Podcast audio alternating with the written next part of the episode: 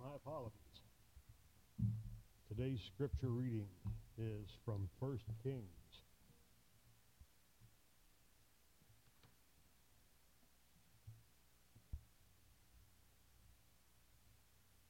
Verses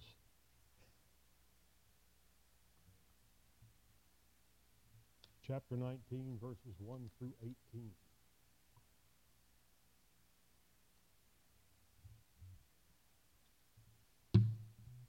Okay, we're ready. I am. I don't know if you are or not, but I am. Now Ahab told Jezebel everything Elijah had done and how he had killed all the prophets with the sword. So Jezebel sent a messenger to Elijah to say, May the gods deal with me, be it ever so severely, if by this time tomorrow I do not make your life like that of one of them. Elijah was afraid and ran for his life. When he came to Beersheba in Judah, he left his servant there, while he himself went a day's journey into the wilderness. He came to a broom bush, sat down under it, and prayed that he might die. I've had enough, Lord. Take my life. I'm no better than my ancestors. Then he lay down under the bush and fell asleep.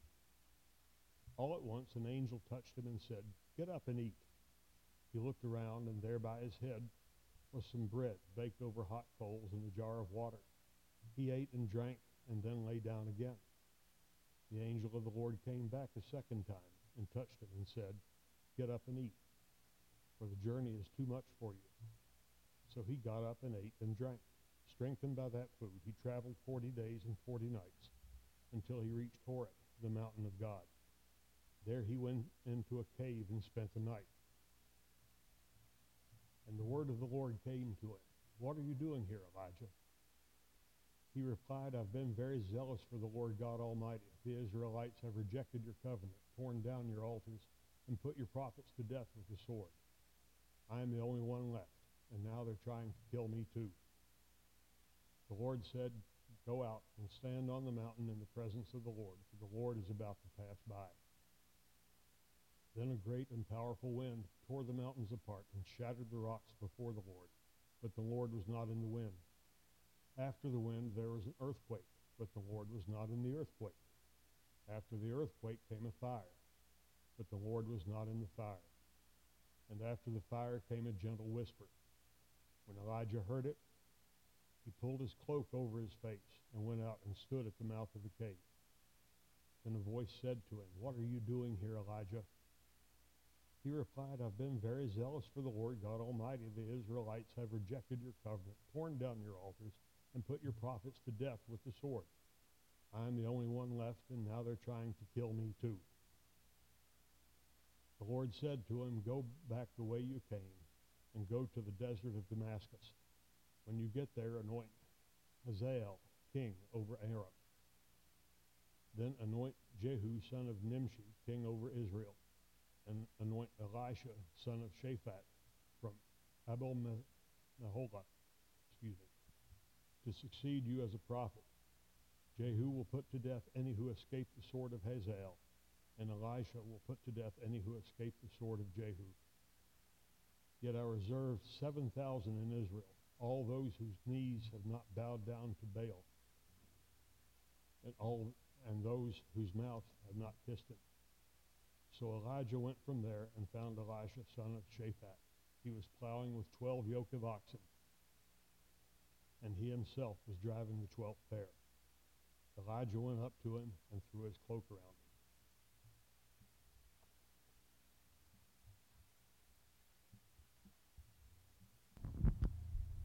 him. Anybody besides me know that one? Anyone? Ever been to the wilderness? Most of us have at some point or another. So,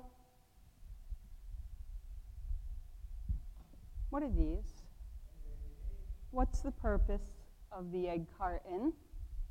Because there's, there's no eggs in it, because that would have made a mess. They're, um, they come in different size and shapes, right? You can have less or a little more or a lot. Kind of like our earth suits, these bodies that we wear while we're here on earth. They come in different size and shapes, but their purpose is to hold something else and keep it safe. So they protect eggs, right? This is all the stuff that's inside the earth suit.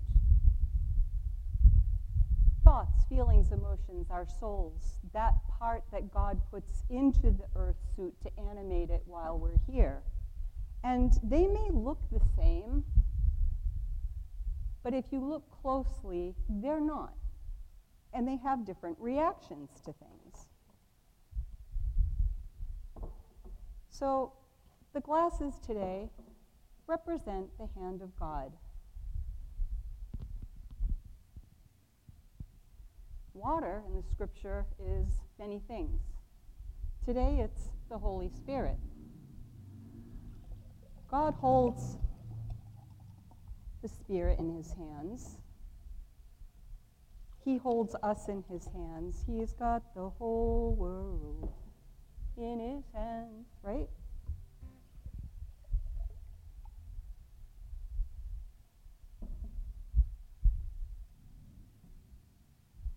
Sometimes God sends us into the wilderness and He wants us to be immersed. He wants us to soak in the Holy Spirit. Try, He's like, but we're bouncing up. We don't want to be under there. It's just no fun. We feel like we're sinking, we're drowning. God help us. Why have you abandoned us? Just won't stay down. And it can get messy. Just won't stay down.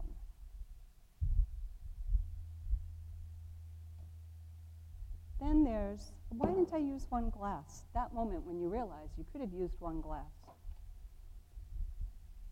There's other people that to God, He loves us all, right? So, yeah, this one looks like this one. But this one is different because God holds it down and you see it's gasping for life. You see the bubbles coming up. God's holding it down. It bounces up, but it's not quite as high. It's not or quite as high up in the air. It's going lower in the Holy Spirit.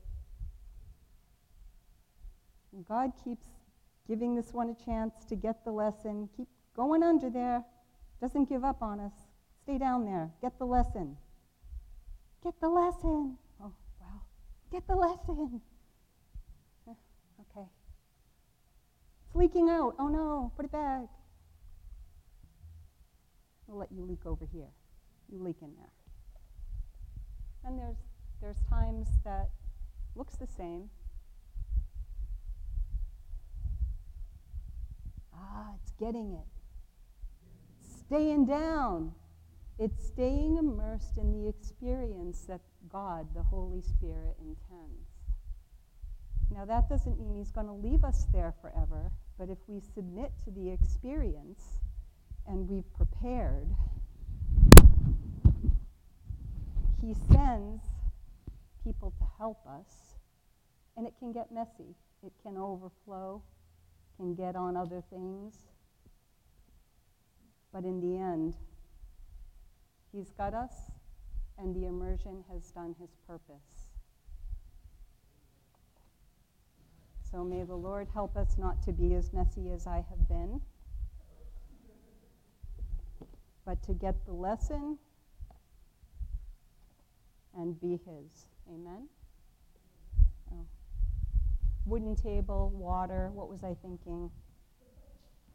God covers much. Amen.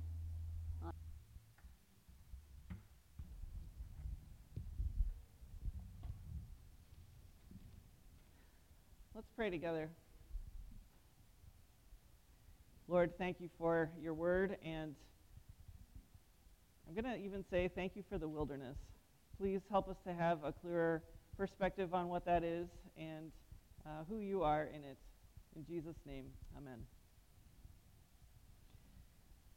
So, spiritual wilderness is kind of uh, religious jargon, and it may even be not super current religious jargon. Um, so today's question, we're in a series, this is the third in a series of sermons that are based on questions from you guys. And so, what do we do about spiritual wilderness was a real question that I got, but I feel like maybe not everybody has that uh, framework of, of spiritual wilderness in their mindset because I feel like that doesn't get talked about a whole lot in churches these days. So I'm curious, how many of you feel like you're familiar with that term? Okay, yeah, that's kind of what I guessed. It's about half and half. Um, so those of you who have heard it before, what's your, what do you think a spiritual wilderness is?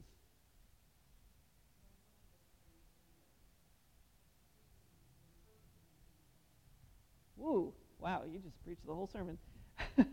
An uncomfortable space where your personhood is being questioned. Yes, right. It often comes, not always, but often comes after a period of success, even spiritual success. So I'm going to tell you, I this topic is actually really close to my heart because I feel like a lot of people in I feel like the American church is going through a spiritual wilderness um, as a whole. I also feel like a lot of the people that I work with in the pilgrimage, the pilgrimage kind of exists for people who are in spiritual wilderness. That ministry that I do online um, is really for that, to help people through this process, partly because it isn't a super common concept anymore. And so a lot of times people end up in a wilderness and they have no framework to think about it at all. And, um, and the reason why um, that topic is close to my heart is because I went through one, um, a pretty significant one. And so, and this was after a very long season of trying to be obedient to God. I think a lot of times people think, if I'm in a bad place spiritually, I'm being punished. I did something wrong. I must have sinned. Something I I it's my fault and I'm being punished here. But this was not the case for me, and we're going to see it's it's not the case in a lot of cases. Um, I was I had just come back from five and a half years uh, working with refugees through some churches in London. I had done this through a mission organization. I had been, I grew up, you guys know, I grew up in a church, in Charlton Baptist Church.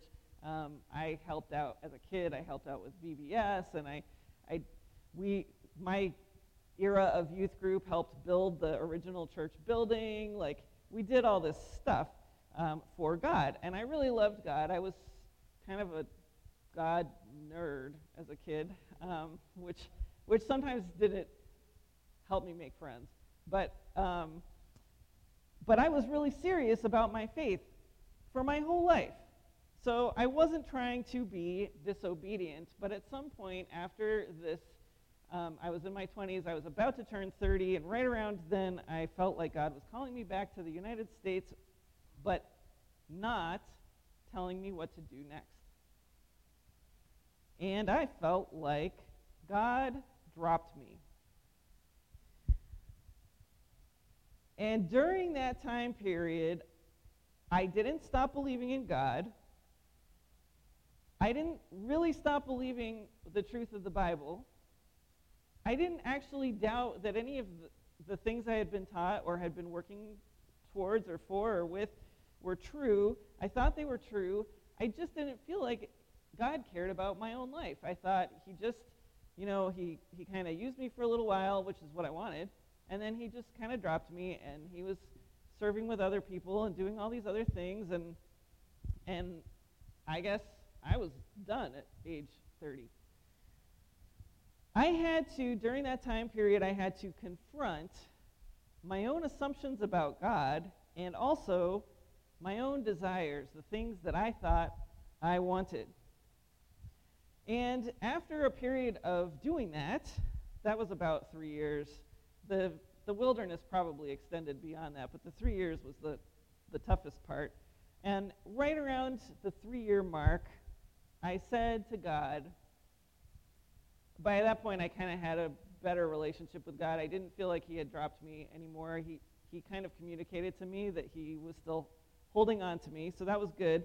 But I said, I thought you were supposed to transform us by your spirit, but it's not happening. I'm exactly the same as I've always been, and I'm struggling with exactly the same things I've always struggled with, and I don't see you doing it for anybody else either.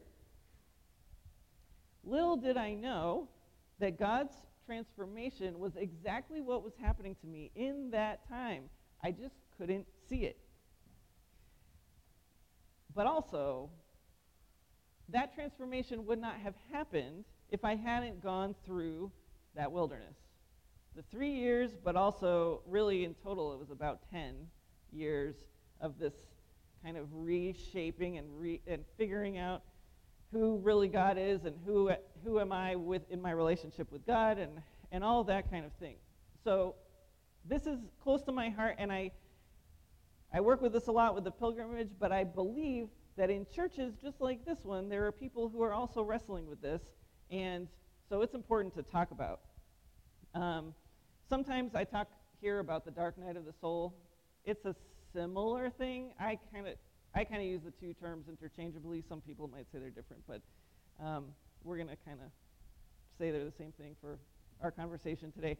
So last week we talked about, um, last week we had our sermon, and then after church, during fellowship time, I was sitting at a table with a couple of you, and we had some really intense conversations. One of the conversations was about whether God wants us to be happy, and I actually feel like this ties in with this topic, so we're going to go there for a second. Do you think God wants us to be happy?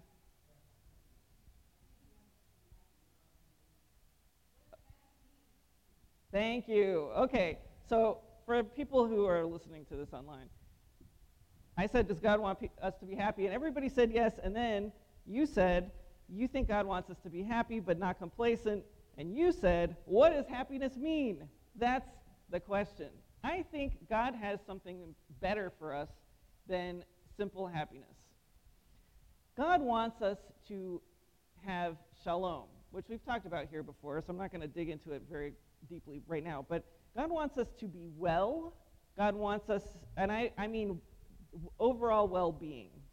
God wants us to be free, and God wants us to be fulfilled in a way that we are like Him. We are reflecting Him because we were created in God's image, and we were designed to reflect Him.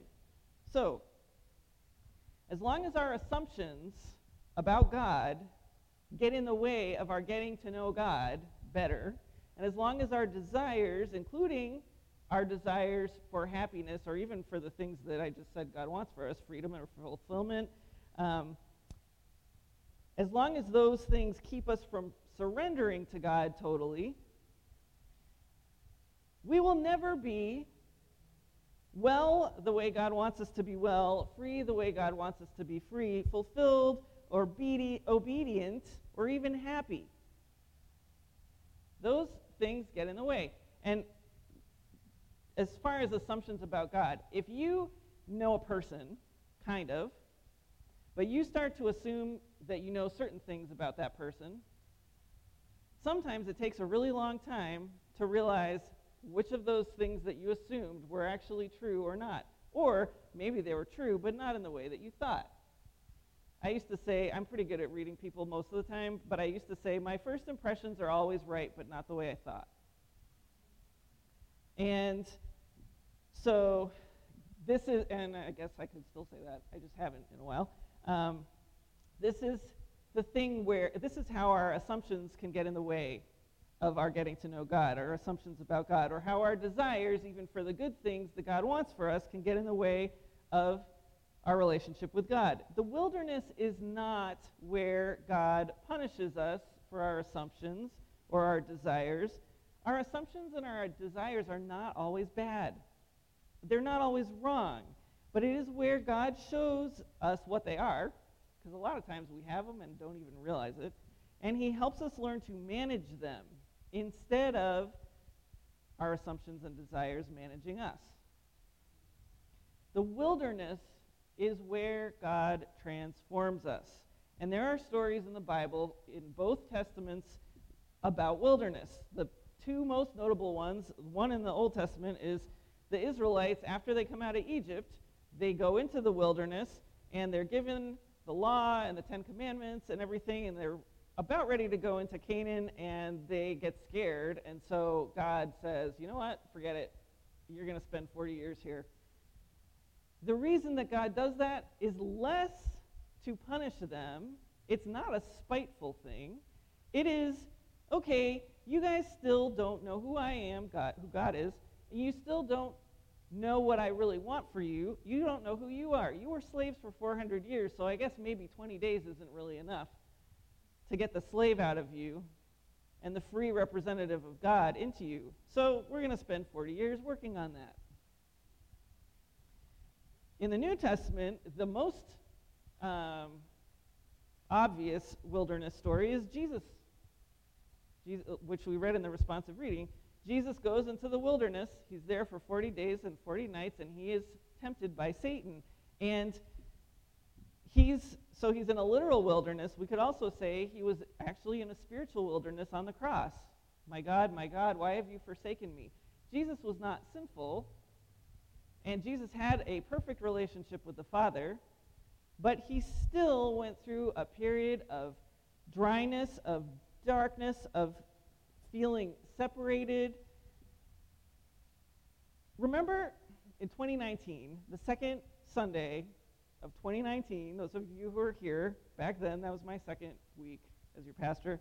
Um, and we started a series on glory. And we talked about glory for about seven weeks. And we talked about how, and we talked about it in terms of a diamond and how diamonds have different facets. Diamonds are glorious. And they are also super dense. They're really weighty. And they are valuable. Spiritual wilderness is where the diamond that got chiseled out of the rock gets polished and shaped and transformed. When God transforms us, He transforms us into glory. His glory, because we're reflecting Him. So, let's talk about Elijah. You guys know who Elijah is? Some of you probably do, some of you not so much. So, Elijah was a prophet in the First Testament. He um, lived in the kingdom of Israel after God's people split into two separate nations, and his main job was to chide this king named Ahab, who was one of the worst kings ever. He was actually probably a decent politician, but he was not faithful to God at all. He was very immoral. Um, and so, and part of Ahab's problem was that he had married this pagan woman, Jezebel, who was also even more immoral and who was trying to convince the people of Israel to worship her god, Baal. And so she had all these prophets of Baal throughout the land. And Elijah, right before the passage that Tom read for us today, Elijah is um, has just been up on a mountain with the prophets of Baal. They've they've been in a drought, and he says, Okay, you guys have an altar here, and I have an altar here, and we're going to pray to our respective gods, and whichever God sends fire and burns up the sacrifice that we've prepared, that's the real God. And so, obviously, God is the real God, so he's the one who does it. Um, so, it's this great spiritual victory, but then um, this slaughter of the prophets of Baal happens, and Queen Jezebel gets really angry this is where our story today picks up. And she says, The way that those prophets of mine, because basically they were hers, um, the, the way that those prophets are right now, that's how you're going to be, Elijah. I am after you. You're going to be dead. So, verse 3 in our chapter today says Elijah was afraid and ran for his life, which kind of makes sense, except this is a guy that just had a giant spiritual victory. Obviously, God is the real God. All the people, when they saw this, said, The Lord, He is God. The Lord, He is God. And so, what happened? Well, he takes himself into the wilderness. He takes himself into the wilderness. In the story of the Israelites, they were already in the wilderness, and God says, You're going to stay here for a long time. In the story of Jesus going into the wilderness to be tempted, the Holy Spirit actually sends him there. In this case, Elijah goes to the wilderness, but he doesn't go very far in. He just goes one day's journey in there, and then he finds a bush and he lies down and says, I've had enough, Lord. Take my life. I am no better than my ancestors. He's depressed. He wants to die. Is this kind of weird? Because he ran away from Jezebel, who was going to kill him, and now he's asking God to kill him? Maybe it's better for God to take his life than for this pagan enemy, Jezebel. He's given his whole life to this God. He is exhausted, he's tired, he's depressed, but better to be at the hands of God, the God that he served, than at the hands of this queen. So, is Elijah suicidal?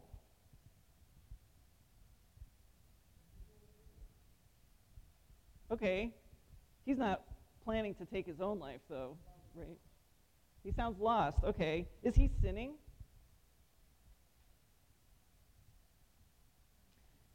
Was he sinning before he got to this point? I mean, I guess we could question the killing of the 400 prophets, but that's a whole, probably other sermon.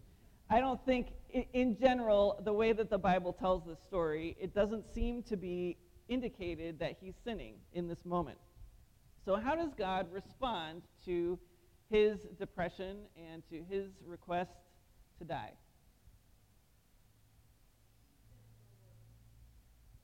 He doesn't say get up and go to work, not right away. He takes care of him. Yes. We're getting there, Lorna, but he doesn't get there. He doesn't go there right away. God responds with kindness. He sends an angel, and then later in the story it says an angel of the Lord, and a lot, or the angel of the Lord. A lot of people who study the Bible think that when the Old Testament says the angel of the Lord, it's actually referring to God Himself, maybe in the person of Jesus. So, anyway, whoever it is, this angel, which means messenger, this messenger of God, comes and is kind to him and says, Here, eat some, something and have some food and a nap. He doesn't have any other ex- instructions except to feed himself. There's nothing yet about turning around and going back to work. This is actually really important. If you are in the wilderness or if you encounter somebody in the wilderness, to be aware sometimes the right thing to do is not to turn around and go back to work right away. When I came back from London, um, I started because I grew up there, and it was a it was a, the right place for me to go right away. I went back to Charlton Baptist Church, and the first Sunday back, I I say this because I love her, Ron's sister-in-law, who was who doesn't live up here currently. She's wonderful, and she was the children's ministry director there. And she came up to me and she said, Great, you're back. You can help with the Sunday school. And I was like, No, I can't. I really, literally couldn't. It would not have been the right thing for me to do in that wilderness time. I did make the mistake of then saying I would join the missions committee. I, I don't think I should have joined anything in at least the first two years that I was back because I was not in a good place in a lot of ways. I did, but whatever. So, anyway, God knows this, and God does not say, What's your problem? Didn't you just see what I did with the prophets of Baal? Go, go, go back home and get to work. No, he doesn't say that.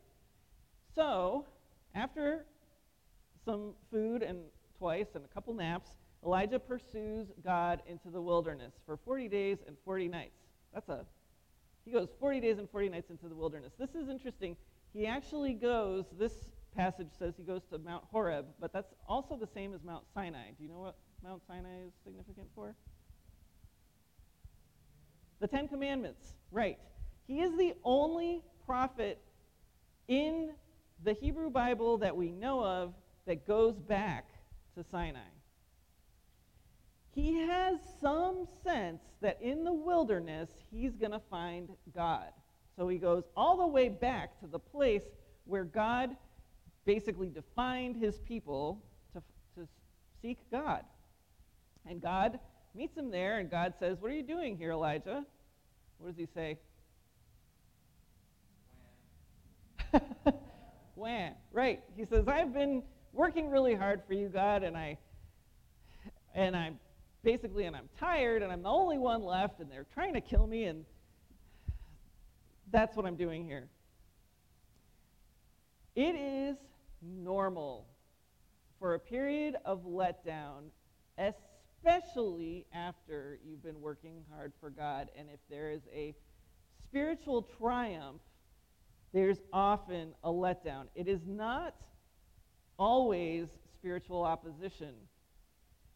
Sometimes it's our own inner opposition because we're not fully sanctified yet. We're not perfect yet. We still have we have our our bodies which have limitations, but our minds, our emotions, all of the parts of us are still bound by this current existence. And so sometimes our own internal selves just wears down.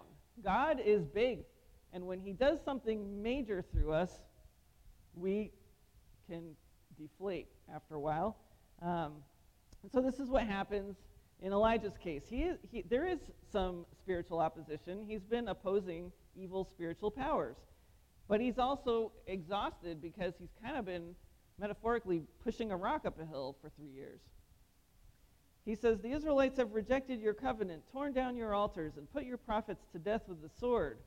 They may have shouted, The Lord, He is God, but maybe Elijah doesn't actually believe that God is going to really truly transform them any better than I believed that God was transforming me. He says, I am the only one left, and now they are trying to kill me too. Have you ever felt like the only one left?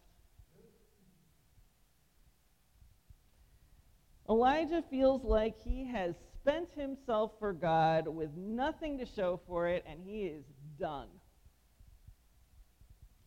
He used to be okay with living in a dried up brook and letting crows feed him, or ravens, carrion birds.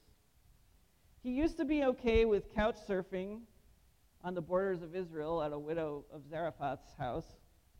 But now he's older and he's tired and he wanted to be retired by now, but it doesn't look like all his hard work and all his sacrifice has changed anything. Anyone else here feel like this ever? Yeah. So there are three choices that we make when we get to that point. We either double down and work harder. I don't like how I'm feeling here. I'm not doing well spiritually. I just need to work harder. I need to do more for God. I need to I need to just pull myself up by my bootstraps. I need to shut down my questions and my doubts. I need to forget that I have them. I need to keep myself busy so that I don't notice how tired I am, how discouraged I am, or the doubts that I'm having. This is not long term sustainable. You will not get much farther into the wilderness than the broom tree or the maybe the second cup of water that Sandy showed us, the second egg. You something might happen for you there, but it's going to burn you out. The second thing you could do is you could give up entirely. And some people are doing this these days. I see people doing this all the time. They just say, you know what? Everything I believed before was complete trash. I give up. I'm going to give into my assumptions about God and my doubts about God. Maybe he's not good. Maybe he doesn't love me. Maybe he's just bad or abusive. Or maybe he doesn't exist and the church is abusive. And I'm going to give into my desires. I'm going to do whatever I want. Maybe you even become ashamed of everything that you used to work for, that you used to try to do, everything you've done. You become angry about it. Maybe you repudiate it. Or there's a third thing you can do. You can pursue God into the wilderness. In the wilderness, there is nothing to distract us from the voices. The questions, the desires, the assumptions, and the doubts. But there's also nothing to distract us from God because those voices, they will try to distract us from God, but we will start to be able to tell the difference. We'll be able to tell the difference between the good things that we think will make us happy and the God who will fulfill us.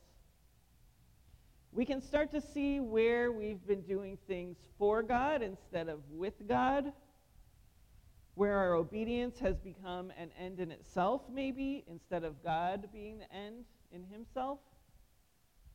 Eventually, the wilderness will put us face to face with God, and we will decide if we will really let Him be our goal. Let God be our goal, and let Him make us who He wants instead of demanding or at least hoping that He'll give us the life with the trappings we want. I think a lot of times this is why we get tied up when we feel like God doesn't answer prayers because we haven't gotten to know God enough. This isn't the only reason, or the, always the reason, but I think sometimes it's the reason because we haven't gotten to know God enough to realize that He Himself is the answer to the prayers, and how He answers them is not a given, but He will answer it out of the fullness of who He is instead of the things that we want or we think we want. So Elijah, so we already said, Elijah goes on the strength of this food and a nap, and he goes into the wilderness, and God asks him where he is, and he tells God how hard he's been working and how isolated he feels, and God says, Come on out and meet me. And Elijah faces earth, wind, and fire, but God is not in any of those things. There's an earthquake, there's like a tornado type thing, and then there's fire, and all of those things happened at that mountain when God revealed himself to the Israelites when they came out of Egypt. So God has been in those things before when he gave the Ten Commandments. And God showed up in the showdown with the prophets of Baal when he set Elijah's offering on fire. But all those things, even though God was in them before, he's not in them now because they're not him. They're just translators. And God is helping Elijah get rid of the translators, which often for us become idols. So there is no longer anything between Elijah and God. And then God just whispers. A still small voice says some translations, or some of them say a quiet whisper, some of them say a sound of sheer silence. It has to be super quiet to be able to hear any of those things. It is very close, very intimate. Nothing is drowning God out now. And God asks Elijah where he is or why he's there. And Elijah gives God the same answer, but evidently God knows that Elijah is on the way to transformation, and so now he can commission him for something new. He says, Go back the way you came, but now you have something different to do. You're going to anoint a new king, Ahab's done, and you're going to anoint someone to succeed you as a prophet. Oh, and by the way, you're not alone. You are not the only one. So Elijah doesn't really get to retire, but he does get to mentor someone who will take over after him. And verse 21, which we didn't read, um, it says that Elisha, the successor, becomes Elijah's servant. So he gets to mentor this younger man, but he doesn't have to do all the work anymore, and he's not on his own anymore. And he gets to, instead of working for God so hard, he gets to pour out anointing. He anoints a king and he anoints a prophet. He's working with God now. And he gets taken up into glory. He actually leaves the earth in a chariot of fire, interestingly. It's like his and God's private joke, maybe he gets taken up into glory because he allowed God to meet him where he was and make him into God who God intended him to be. And that is where true joy, true happiness, and glory are found. So, we're about to go into communion, which is a symbol of a lot of things. Um, at minimum, it's a symbol of our salvation. It also is a symbol of how God has gone through the wilderness for us and poured out his life for us. As we go into this service of communion, here are some questions. Where are you in your journey with God? Have you just set out? Are you deeply committed to serving and obeying God? Are you feeling tired and beat up and hopeless? Are you facing God and the difference between Him and the good things He has created? Are you feeling like you're starting to heal or being recommissioned? Are you finding life with God is much more second nature than, and joyous than you used to think? Any one of those stages is part of the stage of life, part of the life with God. All of those places are good. None of them are sinful. They are all part of following Jesus. God works them all together to make us more like Jesus and to bring us the glory of joy. Let's pray. Lord, thank you for this truth that you are with us even when it feels like you're not, that you are working real transformation in our lives so that we can be fulfilled and we can reflect you to the world. Thank you that you are not stingy with your glory. You want to share it in us and through us and with us. Thank you for this table that we're about to celebrate. We ask your blessing on all of us and that we will walk forward in the strength of the food that you provide us. In Jesus' name, amen.